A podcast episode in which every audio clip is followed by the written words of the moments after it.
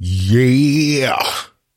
You know, I'm jazzed up because Solving Healthcare, we're on episode 10 and we are changing the boogie because the boogie's got to change. Let's go.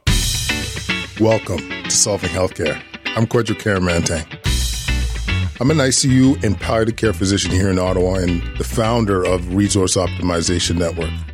We are on a mission to transform healthcare in Canada. I'm going to talk with physicians, nurses, administrators, patients, and their families because inefficiencies, overwork, and overcrowding affects us all. I believe it's time for a better healthcare system that's more cost effective, dignified, and just for everyone involved. People, I am feeling good. I am excited. We are on episode 10 and it's it's a gooder. It is it's awesome. And before jumping into it, I want to talk to you about our sponsor, BetterHelp. Once again, I love what these guys are doing. They're online counselors that can provide high quality care from the readiness of your phone, your computer, whatever is most convenient for you. It's affordable.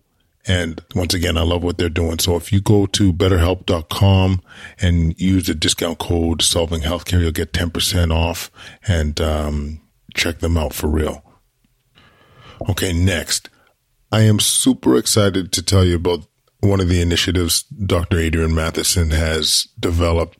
You know, the whole point of this podcast is to really create some change. You know, at the beginning of the show, I talk about changing the boogie because the boogie's got to change. We got to make this system better. And as a result of that two parter with Adrian Matheson, there's a program that's developing that essentially will provide free counseling for kids that are struggling through whether it's ADHD, anxiety, or depression. Services are going to be more readily available at her clinic. And as this develops further, like I'm, I'm probably going to bring on the show again just to celebrate this win, but knowing that, you know, more kids will be able to have access to the excellent care that they provide is amazing. I just really wanted to make sure you guys hear about that because uh, that's a win. You know what I'm saying? Okay. Sindy Hooper. I can't tell you how incredible this story is. Okay. Back in 2013, she gets diagnosed with pancreatic cancer. And this is one of the few times I'm going to tell you go ahead and Google the stats on pancreatic cancer. They're horrible.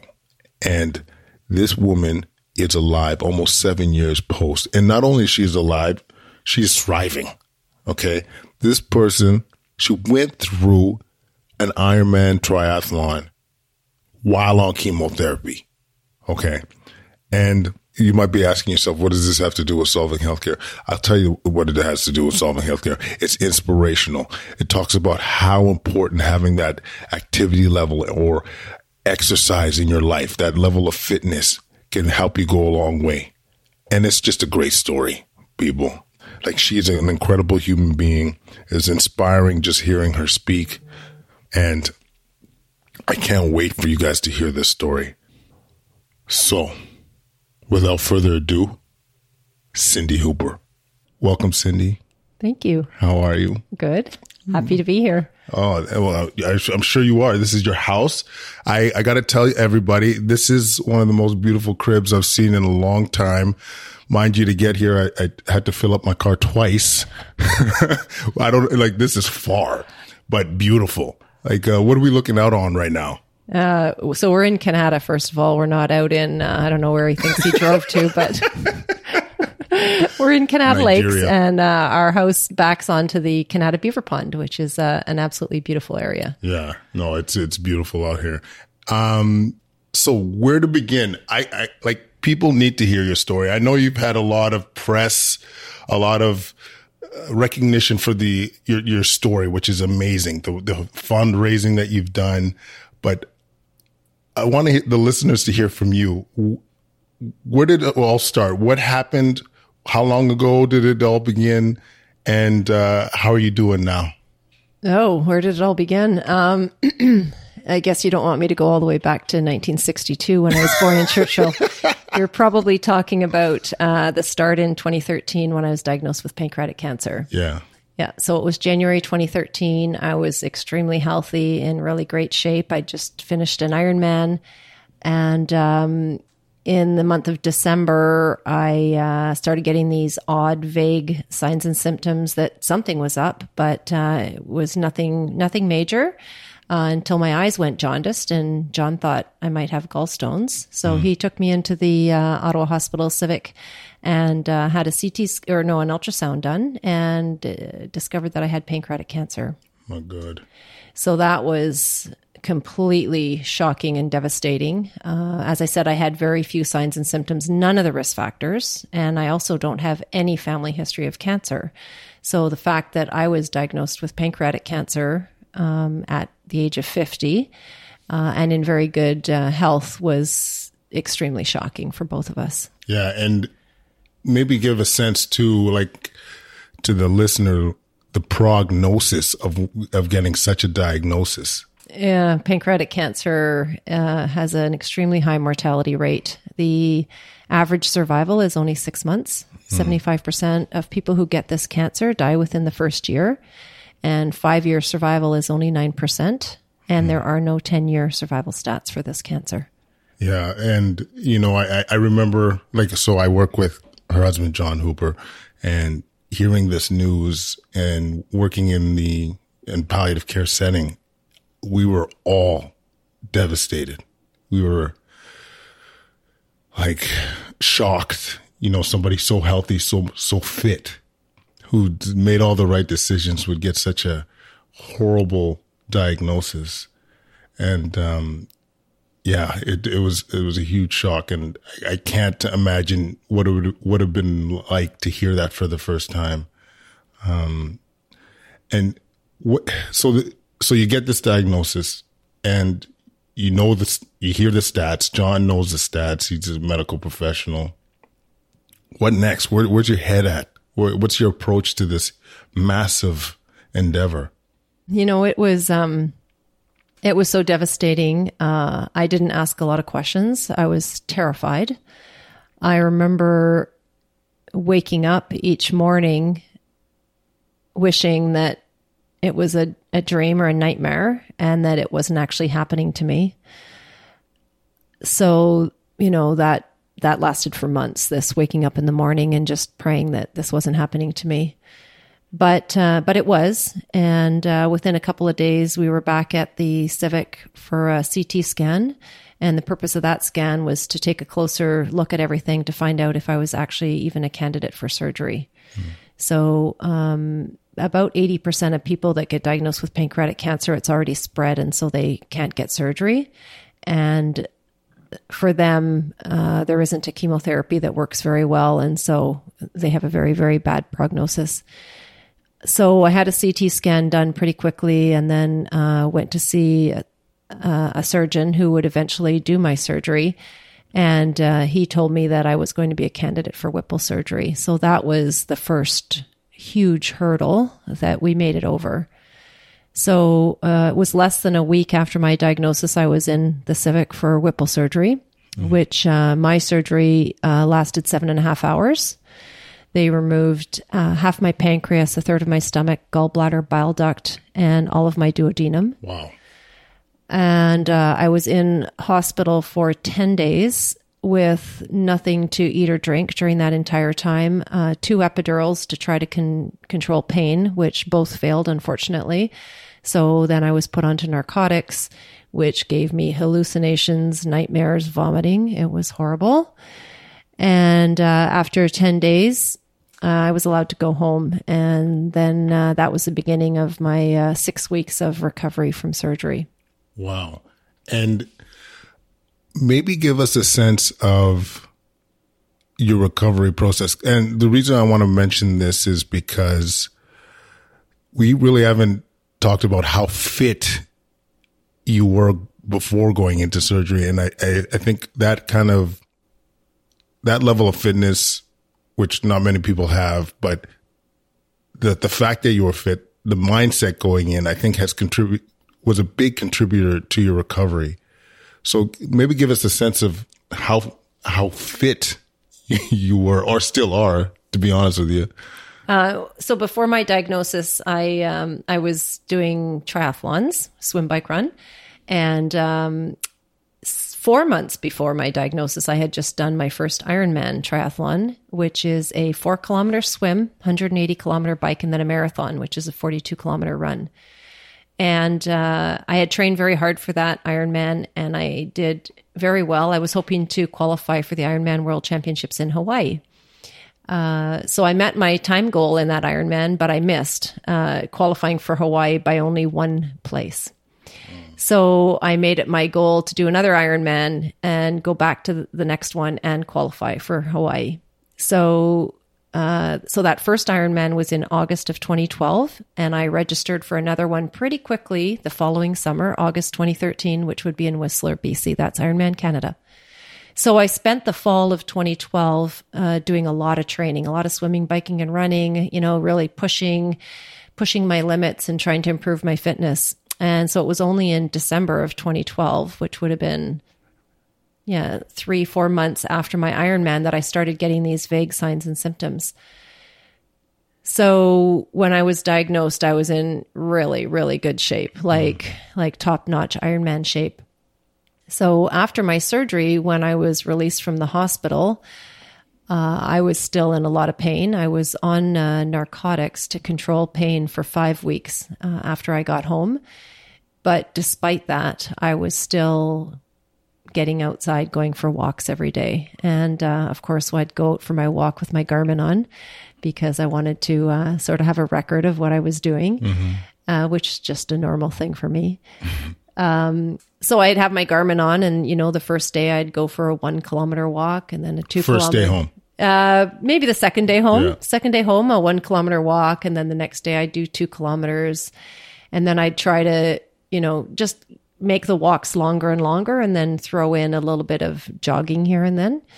So I was walking uh, quite a quite a bit pretty quickly after my surgery, and of course I wanted to start swimming again, but I couldn't because of the um, incisions and I had a drain in my stomach. So I had to wait for all that to come out. But I was back in the pool five weeks after my surgery. Wow.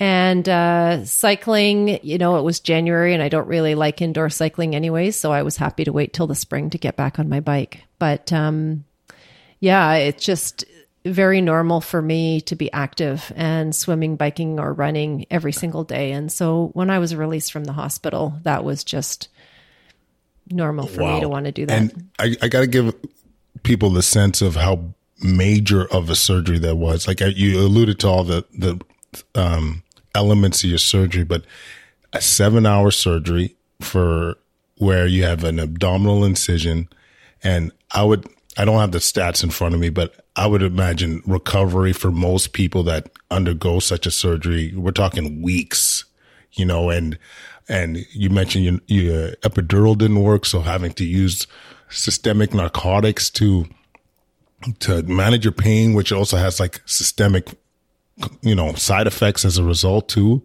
Like that's heavy.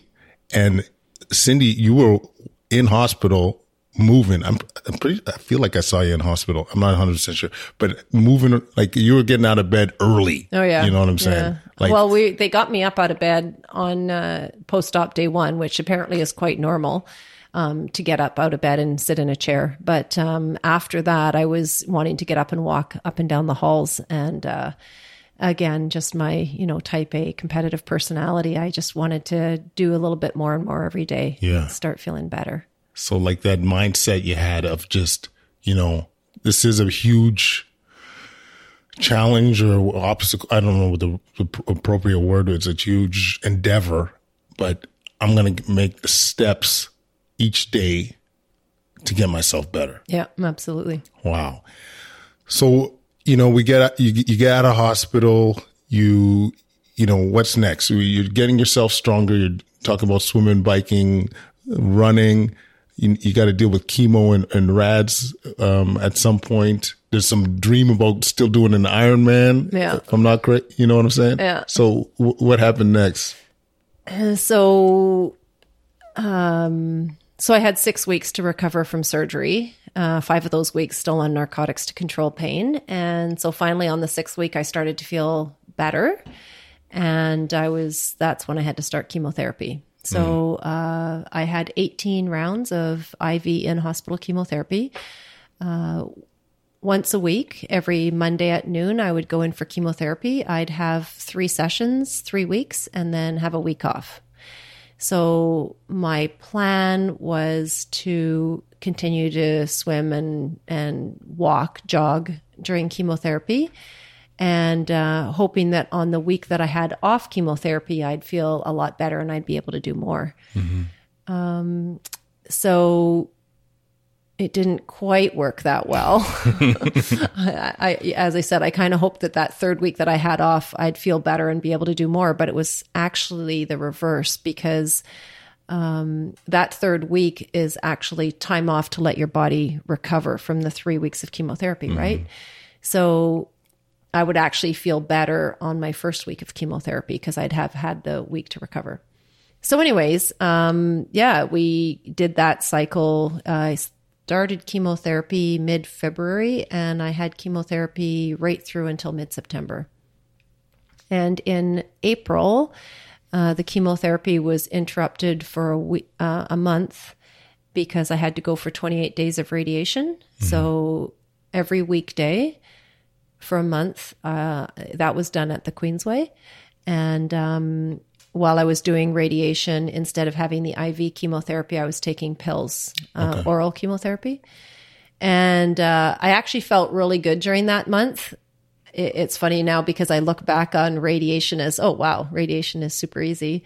Just because, you know, I'm comparing it to how horrible the surgery was, which Yeah. for me, that was the worst part. And then chemotherapy was pretty bad as well. So radiation, having the break from the IV chemotherapy just seemed like it was uh, a bit of a breeze. And I, I was telling you earlier that I actually rode my bike in to go to some of my radiation appointments at the Queensway because I was feeling so much better during that time. And it was uh, just such a relief to be able to be a little bit more active for that month. I don't know if I've ever heard of somebody cycling to the radiation treatment. They must have. Did they know you you were cycling Yeah, in? a couple of them knew. Yeah. What would they say? Oh, they couldn't believe it. Just, wow, you rode your bike here? Wow, that's amazing. So you you know you're going through all these tough treatments. You're you're. By the way, you also mentioned before we started you didn't miss a single chemo treatment, Yeah, I was very lucky. which is, um, as far as I'm uh, concerned, unheard of. Really, you know, just to give people a sense. Often, your counts, your cell counts, so your white cells, your your blood levels, uh, your platelets can be affected by the chemo, and they want to make sure that you know your levels are safe enough to be to receive further rounds of chemo, uh, and most often there's going to be one or more cycles that you miss, and um, Yeah, so Somehow, I- I'd Sindy. get chemotherapy on a Monday at noon, and every Friday I would have to go into the lab to have blood drawn, right? So I'd get the blood drawn on Friday. I guess they'd, uh, it would get processed, and the physicians would see it Monday morning, and I would either get the yes or no Monday morning if I was going in for chemo uh, that afternoon. And it was always, it, it was always, yes, you're coming in, everything's good. And I could see all my blood counts dropping right within the mm-hmm. three weeks. Each time they would drop, and then I'd have the week off, and they'd come up just a little bit, and then they'd drop three more times, even to a further level, and then they'd come up just a little bit. So each three week block, they would drop further and further and further. And in my last, second last cycle, the second one actually did drop below the level that was acceptable, but mm-hmm. they said I was doing so well and I was strong and feeling good that they did it anyways. And so I was very fortunate not to miss any chemos. Wow. Wow. So then we, and I might be skipping a step or two, but then we hit an Ironman. Is this is this is this about the time the timeline? Ironman. So Ironman was in uh, late August, and I started my chemotherapy in February. So February Six months. chemotherapy starts, and in April I had the radiation for the entire month, and then back onto chemotherapy in May, June, July. So it was actually pretty early on. It was probably in around February or March. I went into the hospital to see my surgeon for a follow up appointment. And I was already registered for Ironman Canada. I, I didn't register for an Ironman after being diagnosed with cancer. To me, that would be crazy. I had registered for Ironman Canada back in September um, of 2012. So don't forget, I'm already registered for an Ironman Right. and I've gone through my surgery. I've gone through my five weeks of recovery after my surgery, and I'm starting to feel a little bit better, right? I haven't started chemotherapy yet, and I have no idea what to expect. So I go into the hospital to see my surgeon for a follow up appointment, and I say to him, so listen, I'm registered for an Ironman that's going to take place in Whistler, BC in August. That's like, I don't know, six months away. Do you think I might be able to still do it? And he just looked at me with this, I don't know what I would describe his face. It was, I don't, I guess I interpret it like, oh, he doesn't know what an Ironman is because he's got this really quizzical, questioning look on his face. So I say to him, Oh, an Ironman. It's a four kilometer swim, 180 kilometer bike ride, and then a marathon. do you think I might still be able to do it in August? I'm already registered for it, and uh, I'd like to give it a try. And his response was, Sindy, I don't even know why a healthy person would want to do that, let alone someone that's about to go through radiation and chemotherapy. Oh my god, I'm kind of with him though. Um, But he didn't Wow. say no. So I took that as a, oh, okay, let's just give it a try. And um, so I'm pretty sure he and John were having some conversations in the background uh, because I certainly got the sense that John was watching carefully to make sure that any swimming, biking, walking, jogging, running that I did do uh, wasn't unsafe, wasn't pushing me into a place where I was overly exerting myself and overly tired because you know, we all agreed that the number one priority were my treatments. My number one priority was not training for an Ironman. It was getting through chemotherapy and radiation safely uh, to give me the best shot at surviving from this disease. So John was definitely watching to make sure that uh, I was staying safe and uh, resting when I needed to, and only training when I was feeling good. Uh, in fact, we were um, out on a bike ride that was a very, very important bike ride. We were supposed to be going 150 kilometers. So the bike in an Ironman is 180 kilometers, and typically you ride up to 150, 160. So this was going to be the longest bike ride that I was going to do in preparation for the race. And we decided to do it by registering for the Gran Fondo here in Ottawa. And we were doing the ride with a bunch of our friends. So there was about, I don't know, 15 or 16 of us doing this. So I had paid to do the Gran Fondo. And it was my goal to do the entire 150 kilometers. And we were out, I don't know where, pretty far outside of Ottawa. We'd already done 120 kilometers. And I was starting to get really tired. And John knows me very well. And he knows that when I get overly tired, I stop talking. Hmm. And then I get really cranky. and he tries to get me to eat something because, as those of you who train know, uh, you know, your blood sugar is running low, and that's why you run out of energy and you start getting cranky. So he would try to, here, Sindy, eat this, eat this, eat this. Anyway, I got to the point where I was refusing to eat anything and I was in a pretty bad mood. And he just, we pulled over to the side of the road and he said, You're done. You're stopping. And I was like, What? I can't stop. I'm only at 120 kilometers. I have to do 150. And look, at we're out in the middle of nowhere. How am I going to get home? He says, That's simple. We're going to call one of your sons and he's going to come out here with a car and he's going to pick you and your bike up and he's going to take you back home. And I was so upset. I started crying and pleading with him to let me keep going. And uh, he just was adamant that it was too much.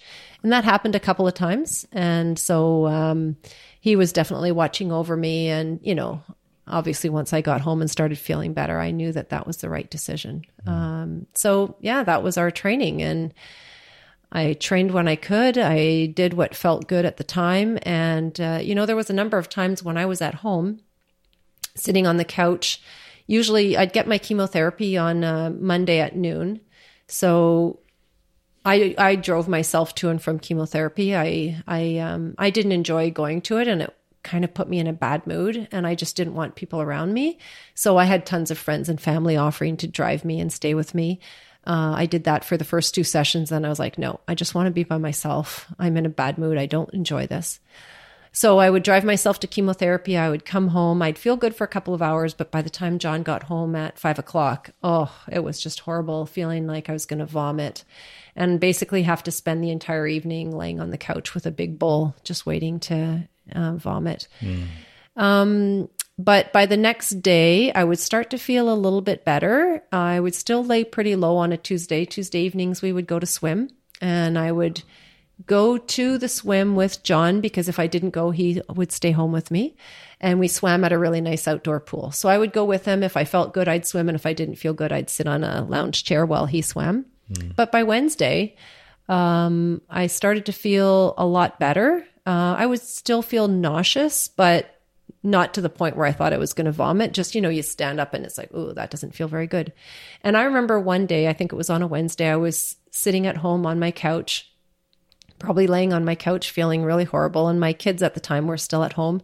And my son came up to me and he said, Mom, why aren't you outside on your bike? What are you doing laying around the house middle of the day?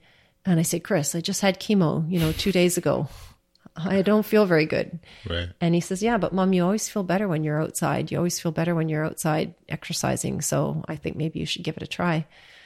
So I kind of rolled my eyes and got all my gear together and went out on my bike. And sure enough, you know, the sunshine, the wind on your face just made me feel so much better. And uh, that's basically how I approached my training you know, wow. Wednesday to Sunday. And then Monday morning, because I knew I was going in for chemo at noon, Monday morning was always my biggest workout of the week because it was, you know, six days away from having chemo. And uh, that's when I would feel the best. So I'd always do a, a good run, walk, jog type thing on Monday morning before going back in for my next chemo. And that was my routine. Wow. So clearly one of the most active. chemo patients of all time. I mean, I even I hear that, and I mean, I'm relatively in shape and I'm exhausted hearing that.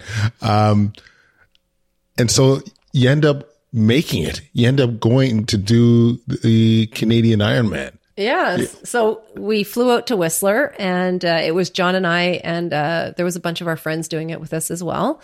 And John had uh, said that he was going to stay with me through the entire swim, bike, and run mainly for safety purposes to make sure that if I got into a place where I was too tired, that he would tell me to stop. Mm-hmm. And we had to make that agreement before the race even started that if he said I was done, I had to stop. And so I agreed to that.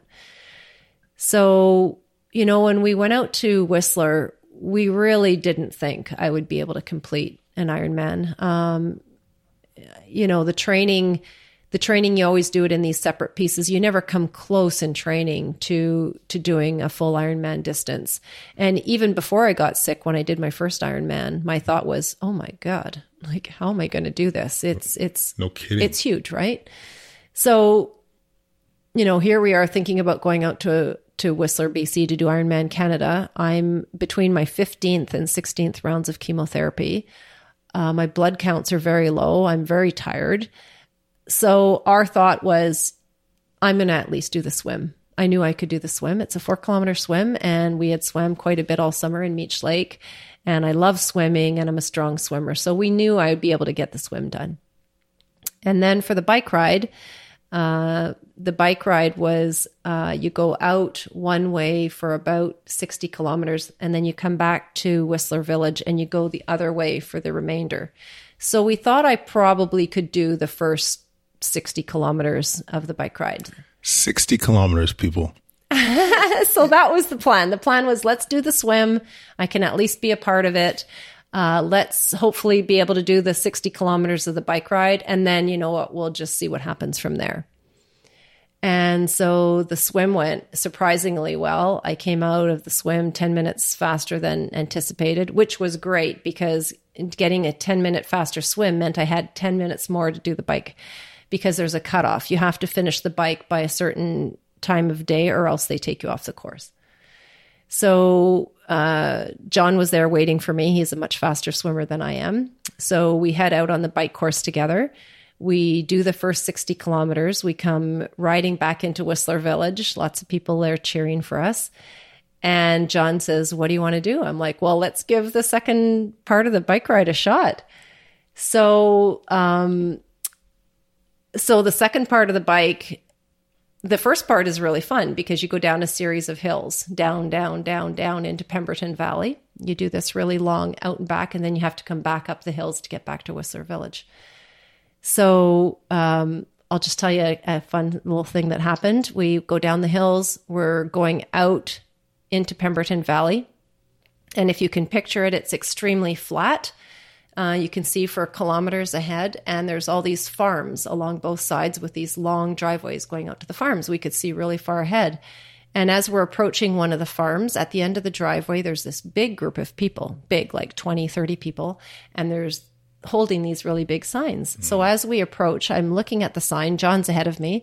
I'm looking at the sign, and one of the signs says, Go, Sindy, go. And Sindy is spelled with an S, and my name is spelled with an S. And I'm thinking, whoa, that must be for me. So I yell up to John, did you see that sign? I think that sign was for me.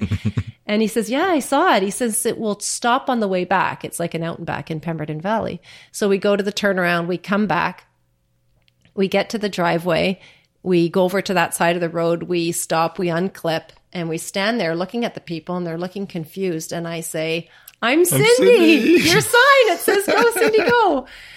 So they were like jumping up and down for joy. They had heard my story. Uh, Global News did a really fantastic piece on on the news that was national before we went to Whistler about my attempt to do this Ironman, and so they had heard it, and they were out at the end of the driveway uh, hoping to see me. So we stayed and chatted for a little bit, and then John was like, uh, "Sindy, we got to go. We have a time cutoff if you want right. to make it back." So we said bye. And then we had to go up this series of hills to get back to Whistler Village. Wow. And it was incredibly hard. Uh, I just kept saying to John, we're not going to make it. We're not going to make it. And he kept saying, oh, we're going to make it. We're going to make it. And I find out now the reason he said that is because we would go up a hill and at the top of the hill, he would stop me to make me eat something, mm. right? Keep my energy levels going. And he knew that if I thought there was going to be close on the timeline, I wouldn't want to stop and eat. So go up a little hill, stop and have something to eat. Go up another hill, stop and have something to eat. Did that all the way back. We get to Whistler Village 15 minutes before the bike cut off. Oh, here we go. Oh here my goodness. Go. Well, I had a ton of family and friends there. They were cheering like crazy. There was a lot of people that had heard my story on Global News so many people cheering for me. And we come in, and John says, So, what do you want to do? And I said, Well, let's go out on the marathon course and see what happens. Wow. Yeah, it was crazy. So oh we go into the change tent, we get into our run gear, and um, we head out on the marathon course. And uh, I'm just showing Kwad here a picture that a friend of ours took. This is us coming out of the transition area about to try to tackle the marathon. You you look unbelievably happy and fresh. I know. I look after- at the picture and I think, "Oh my god." Yeah, oh so god. that was us after a 4 kilometer swim and a 180 kilometer bike ride and run, going kind of walking, jogging out of transition. Hmm. So the marathon at Ironman Canada is a two loop course. It's relatively flat, thank goodness. Uh, so 21 kilometers each loop. And the idea is that we would walk, yeah, to complete a marathon in the in the timeline, which is uh, seven hours at at an Ironman. Um, you can do it with a series of walking and jogging. It has to be a pretty brisk walk. Uh, but you do have to be able to jog a portion of it. So our plan was to brisk walk most of it, and whenever there was a downhill, to try to jog through the downhills. And so I don't know, I felt surprisingly good. It was crazy. And uh, we went through the first loop quick enough that John said to me, Sindy, you can walk the entire second loop and you're going to finish. Uh, wow. So the Ironman timeline is you have 17 hours to complete it. Mm-hmm. Um, you start at 7 a.m. and the cutoff is at midnight. And anybody who finishes after midnight is a, not an official finisher. So he just said to me, We are going to walk the second loop. I don't want you to push things. You're going to finish. and there's no sense exerting yourself any more than you have to. So we walked the entire second loop. It got dark. I had never done a race before in the dark. And uh, oh, the crazy thing is that there was so many people um, coming up to us, other competitors, and just people watching, coming up to us saying they heard my news, my story on the news, and they were there to cheer for me and wish me good luck. And some of them would walk along with us. It was Wow. unbelievable. It was so nice. I, I like I got to put some context into all this people. So we have Sindy Hooper who gets this horrible diagnosis, goes through extensive abdominal surgery, goes through chemotherapy, goes through radiation, goes through Iron Man, and finishes it Yeah. unbelievable. Un, like it's like I don't I, I I don't know if I could even compare this to anything. You know what kind of an accomplishment this was.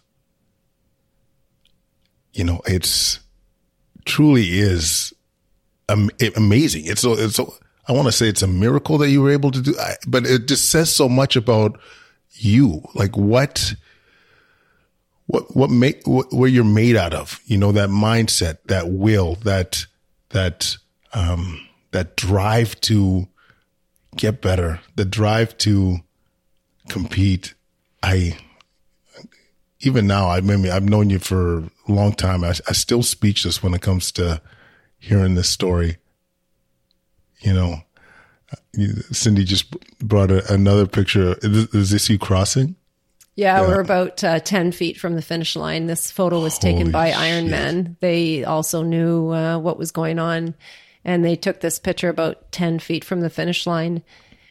And it was just uh, Un- i can't unbelievable. Oh, like what's going through your head as you're as you're crossing the line? Just couldn't believe it. I was so excited, so happy.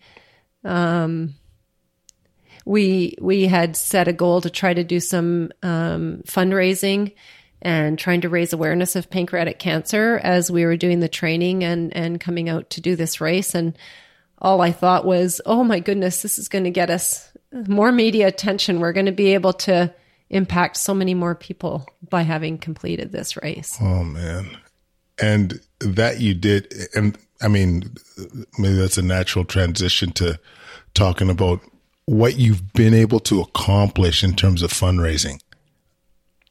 It's been, I mean, it's been incredible. Maybe you could speak a little bit in terms of some of the accomplishments from that perspective.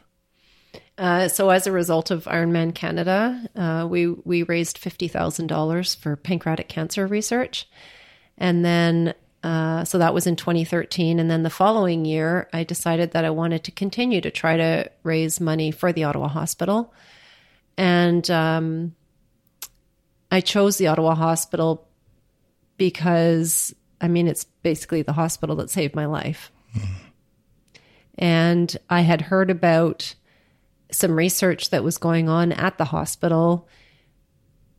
Basically, it's um, oncolytic virus research. It's uh, Dr. John Bell's lab and his team. They are developing viruses to kill cancer. So the uh, the goal is that one day these viruses would replace traditional chemotherapy these viruses would have substantially fewer side effects and be way more effective than chemotherapy. And uh, the way Dr. Bell described it to me is that these oncolytic viruses would have the potential to combat really tough cancers like pancreatic cancer that don't currently have a chemotherapy that works. And so when I heard this, I I mean that's just a huge huge amount of hope for me because uh, we do expect that my cancer will come back. And when it does come back there's no more surgery that I can have. There's no cure and there's no treatment that works. So when I heard that he was working on a new treatment that could potentially fight tough cancers like pancreatic cancer and maybe offer a cure, I was completely excited about that and it gave me a lot of hope. So I decided that I wanted to raise money uh, for his lab and for the research that he was doing. Yeah.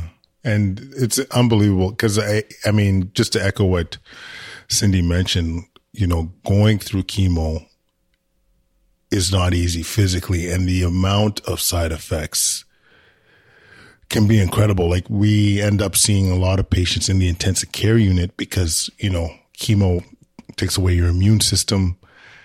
You get uh, more likely to have infections as a result, and so when and when those infections happen, they can be quite severe. You know, and, and people ending up in the intensive care unit, and so any endeavor that can reduce that risk and actually provide a cure option, you know, needs to be pursued, needs to be uh, celebrated. And so, yeah, I think the work that uh, Dr. Bell is doing is incredible. And um, I might be talking out of my butt here, but I think there's a lot of um, uh, in mel- in melanoma research. I believe that this the the advances with the onc- uh, oncologic viruses are, are coming along well. So um, yeah, I think this is very important work, and uh, you know we'll give some uh, we'll reference some show notes to some of the work that they're doing as well.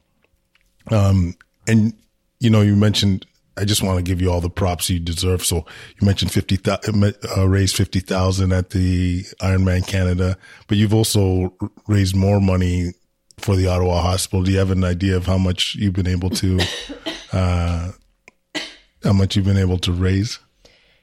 So it, it's been about three hundred thousand dollars that we've raised for the hospital Wow. since. Um, I think the most well, they all the years have been fun, but in 2014, that was the first year that uh, I started doing fundraising for the hospital, and uh, I wanted to do something epic, something special. And so I set a goal to try to recruit a hundred of my family and friends to run the Ottawa Marathon with me. And the goal would be that we would raise $50,000 for Dr. Bell's research. So I started trying to recruit people to run a marathon. And you can imagine most of my family and friends were like, uh, you know, how far is a marathon? and when I told them it was 42.2 kilometers, the initial reaction was like, uh, no. And I said, hey, you don't have to run the whole thing. You could, you've got five hours to finish it, and you can finish a marathon by walking parts of it and jogging the other parts. And I said to them, you know, I completed a marathon as part of an Ironman while I was on chemotherapy. I'm sorry. It's like, if hey, if I'm doing this on chemo and reds, you should be able to do at least a third of the of a triath or an iron or an Ironman with me. Like, uh, Exactly. yeah, no, that exactly. that You're puts completely context into things.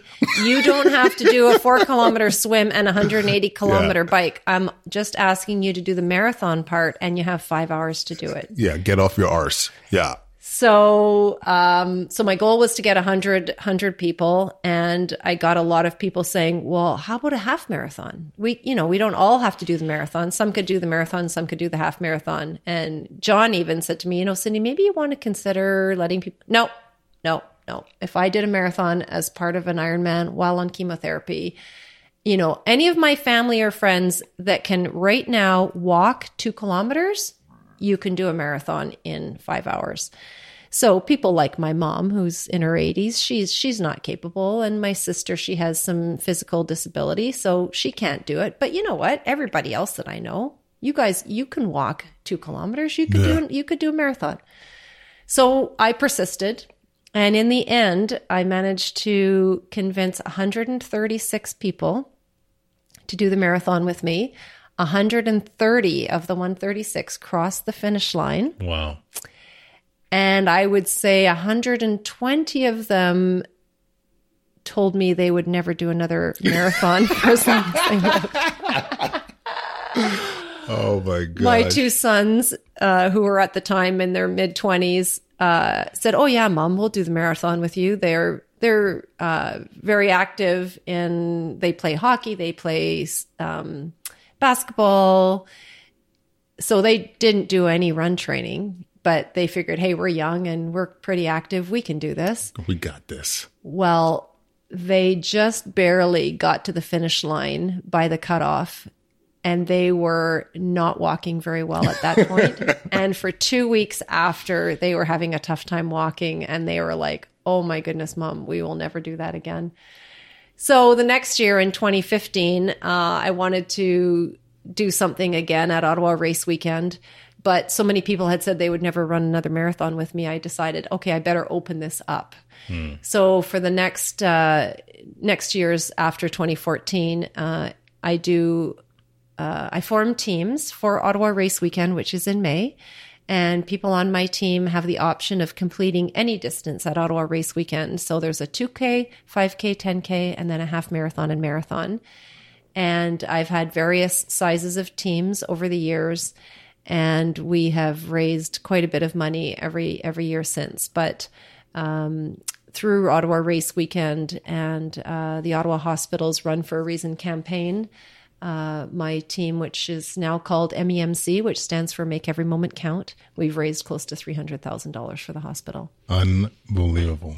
Unbelievable. And uh, I, I love the, the, the putting things into context. You know, I did this on chemo. NRADS, you guys could get off your butts and and uh, and help us out. I, I I think it's truly remarkable, unbelievable how much you've raised and and uh, yeah, I want to commend you for that. So our show's called Solving Healthcare. You know, we you know part, the reason I wanted you on the show is one to celebrate your accomplishments and inspire a lot of people that are going through anything close to similar to what you went through. But there's got to be there's some lessons here I think that we could we could take away. And one of the things I wanted to commend or, or, or point out was how your, your fitness allowed you to be where you are today, or at least be part of why you're, you're here today. And, and, maybe you could speak a bit towards that. Like, not everyone out there, including myself, can run an or do an Ironman or even run a marathon. Like I'm telling you right now, I would, you'd be like John would be having to treat me for every ailment ever, a broken hip, torn hamstring, you know, I'll just be crying on the side of the road. Uh, but what, what it, how much do you think this contributed to your scenario? Like you're six years, 10 months from your diagnosis. How much do you think your, the fitness was an element of, of where you are now? I think the fitness was a big part of how I've managed to survive pancreatic cancer this long. It certainly was a huge factor in how well I recovered from surgery and how well I made it through chemotherapy and radiation. So, my surgeon said that, um, you know, first of all, the surgery was a lot easier because I'm so lean. Uh, mm. I guess it makes doing the actual surgery a lot easier. And then after in hospital, you know, they try to get you up quickly, they try to get you walking quickly, all those things, they have a, a huge impact on how well you recover from a big surgery. And so I, it was just easier for the staff to get me up and get me up walking because I was motivated to do that and it was just part of my my normal routine. So because I got up moving and walking really quickly after surgery, that enabled me to recover quickly from surgery and get onto my chemotherapy routine uh, quickly as well. And then with chemotherapy, my chemotherapy doctor had said to me that I would expect to miss at least one chemotherapy, if not two or three, because of how devastating it is on blood counts. But uh, I didn't miss any. I mm. was able to get in all 18 rounds as scheduled. And, you know, she said that that is very rare that that happens. And she attributed that to as well to my fitness and the fact that I was staying very active through my treatments. Mm-hmm. So I definitely think that, that my fitness played a big role in my recovery from surgery and getting through chemotherapy, chemotherapy and radiation. And I would encourage anyone, you know, I mean, even somebody that's not going through anything, you know, just be, try to be fit, try to be healthy. Um, you know, you don't have to be doing marathons or Ironmans, but you know, half an hour of exercise at least four or five times a week, uh, whatever you enjoy, you know, mm-hmm. whether that's walking or cycling or gardening, you know, all these are various forms of exercise and being fit is, is extremely important um, in maintaining your good health. And if you get sick, in how well you're going to be able to cope with that sickness. Mm-hmm. And for people going through cancer, uh, going through chemotherapy treatment, I know that the first feeling is to just lay on the couch because, you know, we do, we feel so tired and so nauseous and so horrible going through chemotherapy that that is the natural thing to do. And that's what most people do. I mean, when I was going in for my chemo follow ups and I would tell my doctor what I was doing, they were just astounded because you know, she would say that most people that are going through chemotherapy just spend most of the time on the couch in the house, being very inactive. So I would encourage everybody, you know, going through chemotherapy, radiation, or whatever, whatever treatment it is, just try to stay active. Try to get outside. The fresh air on your face, the mm. sunshine just makes you feel so much better. Just go for a little walk. It doesn't have to be far, even if it's just, you know, 15 minutes do what you can to keep moving, stay mm. active, stay healthy. And I think it will make a big, big difference for everybody. I mean, I, I couldn't agree more. And I think not only is patients that stay active are they physically stronger and, and able to deal with more adversity. I also think like the amount, uh, the effect it has psychologically. Like, as you mentioned, being outside, having that sunshine, not, and I, I'm, I'm just, I don't want to speak for you, but also like when you're lying down on the couch, what are you thinking about? You're thinking about all this potential negative outcomes and so on. When you're staying active, you, you're, it allows you to have a more positive mindset as well, you know, and being in the moment, being able to appreciate your surroundings. And just I, something different to focus on, right? Yeah. I think you're right. When I would be in the house laying on the couch, I'm thinking about, oh my goodness, you know, how did I get cancer? Why me? Why did this happen?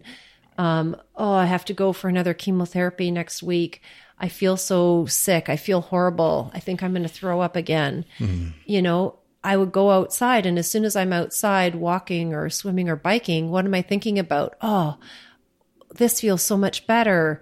You know, how much activity can I do? What are my chances of being able to do this Ironman? Mm-hmm. It just gave me something to think about, something to focus on other than my cancer.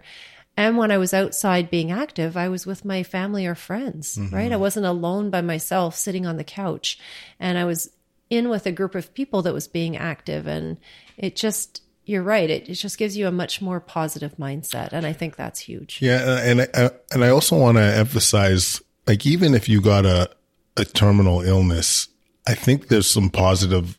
Like, this is still worth going through because, you know, I actually think what you're doing, your approach, will improve your quality of life. Maybe even like also your quantity of life, but also your quality of life, the, the experiences you're having while going through such a tough time. You know, um, so there is a lot of upside of being active, being around people, getting outside. So yeah, I really, I, really hope the listener takes that to heart. So Sindy, any other lessons or, or anything else you've learned going through all of this craziness in the last almost seven years that you'd want the listener to to know about? I think the biggest thing that's changed for me and my husband John is how we look at life. It is so completely different than the way we used to look at life. I mentioned before that there aren't any 10 year survival stats for pancreatic cancer, and I'm at six years and 10 months. So, you know, I just feel like every month that passes is another mat- month that I'm cheating death, really. Mm.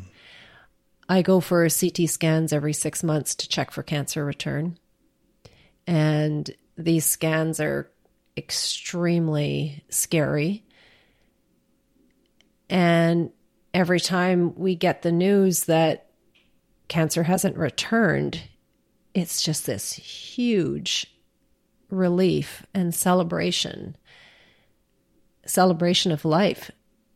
And we're just so thankful that every six months I get this incredible news that I'm going to get another six months. And so we just look at this next six months as this huge gift. And we think and we plan on how we want to spend that time. You know, where where do we want to travel to? Who do we want to spend time with? What do we want to do? Maybe this is going to be the last 6 months that we have to do this. And so our life is much more intentional, much more grateful, mm. and we just stop thinking and worrying about the little things that people shouldn't spend time worrying about, you hmm. know? So it's just really made our life so much richer than it used to be. Wow. And I guess I just wish that everybody could live life like this. Mm. It's it's a shame that you have to go through such a horrible experience. And I guess continue to have this threat of a cancer coming back to be able to appreciate life, but I guess I just wish that everybody could live life a little bit more gratefully and with a more positive outlook and be more thankful for the things that they do have instead of, you know, wishing for more or putting off things. You know, a lot of people mm. put off. I, I, say to people, my I've I've traveled a lot since getting sick, and uh, my favorite place on earth still is Hawaii. It's uh, such an incredible place, and I say to people that, you know, they're thinking about planning a trip. Well, have you been to Hawaii? And they'll say no. They're like, oh, but it's so far. And, you know, you have to take two weeks off work to go there. And I'm like, you have to do it. Like, yeah. it's, it's incredible. It's beautiful. And you might never ever get the chance, right? Whether it's because you're getting older and you might not be able to travel or you might get sick or something might happen. And you know, I think people do that a lot. They put things off because they think they have so much time. Hmm. I remember before I got sick, I used to think about, you know, when I what I was going to do when I was 85. I used to think about, oh, it's going to be so great when my kids get married. I'm going to get to go to their wedding and I'm going to get to, you know, play with their kids and have grandchildren. You just everybody just assumes that they're going to live, you know, for a long time. That's that's natural. But as soon as something happens to you like this, you don't think like that anymore. No. I never think about, you know, 10 years from now. I, wow. So, you know, that part is really hard because it's scary, but um, it certainly makes John and I live life a lot more intentionally. And that's, that's the gift. That's the really good part of wow. this you must see a lot of beauty in other things too. Like just all the little things are that much more meaningful. It's like everything is magnified. Yeah. You know, when there's a really beautiful sunny day, you're just so thankful for it and being able to experience it and and have another day, have another month. Like it's huge. It's huge. Every every every fall when we close the pool, I watch the pool guys closing it just thinking, oh, please let me be here next summer healthy to be able to enjoy another summer. And then after Christmas, putting away the Christmas tree, same thing. I'm putting away the Christmas tree, and my only thought is, please let me be able to be here next year to put the tree up again. Oh my God. So, you know, it's continuous, it never ends. And uh, like I said, it's pretty scary, but it really is. Uh, it really is a beautiful way to live life. Wow. I like to think that being in our line of work that we we we take that to heart, but you know, sometimes you need reminders like this. You know, I you know in our line of work, obviously we we see people passing, you know, without warning or you know uh, on on a fairly regular basis, and so we try and learn from that. But hearing this, I mean, I was even telling you before we started when we had our pre-interview, you're telling telling me how when people cut you off, like you're less likely to react or whatever. I still cuss out those guys. I, I need to, I need to work on that. I'm like, choose a velocity. Um, but, um, it's really good to hear, be reminded of this because, um, we all need to hear it. We all need to be more grateful. We all need to appreciate more of the little things. We're here for a short time. We don't know how long we're here for. I know certainly when I, after we talked, I saw my boys, they got an extra hug for sure when I walked in the door and mommy got a bit of a, and I love you here. And, uh, no, it's such an important, valuable lesson to hear that, um, we need to be more grateful. So Sindy, I got to thank you for agreeing to do this. Uh, it, it meant a lot to me, you know, and I think our listeners are going to take a lot away from our conversation You've done amazing work increasing the awareness for pancreatic cancer, raising money for pancreatic cancer, for innovative treatments. You've inspired, I know anybody that you've touched in the last seven years, you can't help to be inspired to be stronger, fitter, you know, like I'm gonna I'm gonna lift heavy after this, boy. I'll bet you like uh, things are going to get real. Um, and uh, it's, I'm so glad you agreed to do this. It meant the world to me. And well, thank you for, for asking me and having me on the show. I, um, I just really appreciate any opportunity that I have to share my story. And, um, I guess, I guess another really big thing for me in sharing my story is being able to offer hope to other pancreatic cancer survivors. Mm. When I was diagnosed, I, uh, you know, the first thing I do is go searching for survivors, right? Mm-hmm. And uh, couldn't find anybody that had lived more than a couple of years. Um, I would go on the Pancreatic Cancer Canada website. At the time, they had a survivors page, and um, all of the stories were actually written by friends and family members of people that who had pancreatic cancer and had passed. And I was like, wow, this is grim. Mm. Like there isn't even anybody alive to write their own story and put it on this website. So I continue to search and um, I mean to this day I only know four people that are alive with pancreatic cancer more than 2 years after their diagnosis. So for me, it's really important for me to be able to get my story out. And that's why I'm very active on social media, especially Instagram, trying to reach out and get my story of survival out there so that for other people that get diagnosed, it offers hope, whether mm-hmm. it's themselves or their family members. So thank you for inviting me and uh, giving me this opportunity. Absolutely. And uh, I got to ask, does John know I'm here? Yes, he does. Does he know that I was doing the interview topless? No, I didn't tell him okay, that that's good. Um, sorry, John. I just it had to happen. Thanks again. Thanks again, Sindy. Really appreciate it. Well, that was phenomenal. I hope you guys enjoyed that. Uh, thanks for tuning in. A couple last things in terms of lessons to be learned from this show. Once again, at all levels, administrative, from a clinician level, from the general public, you know, the value of staying active and being fit is paramount to recovery, to battling whatever illness that you have in front of you, to stay sane throughout your journey, to have that ability to be more resilient and deal with the mental side of things. Staying active will help with all aspects of that. The other lesson I would say is live your best life. As Sindy would say, cherish your life you know, life is short and I hope we all don't need to go through such a horrible diagnosis to be able to realize that. So let's learn from Sindy and the others that have gone through such a tough time. So thanks once again. Follow us on Twitter at Kwadcast. Follow us on our Facebook page it never hurts to leave a rating or a five star rating if you if you're up to it on iTunes or on Apple Podcasts. That helps grow the show. So um, thank you in advance. And any comments you can leave at kwadcast99 at gmail.com. All right, guys. Thanks again for listening.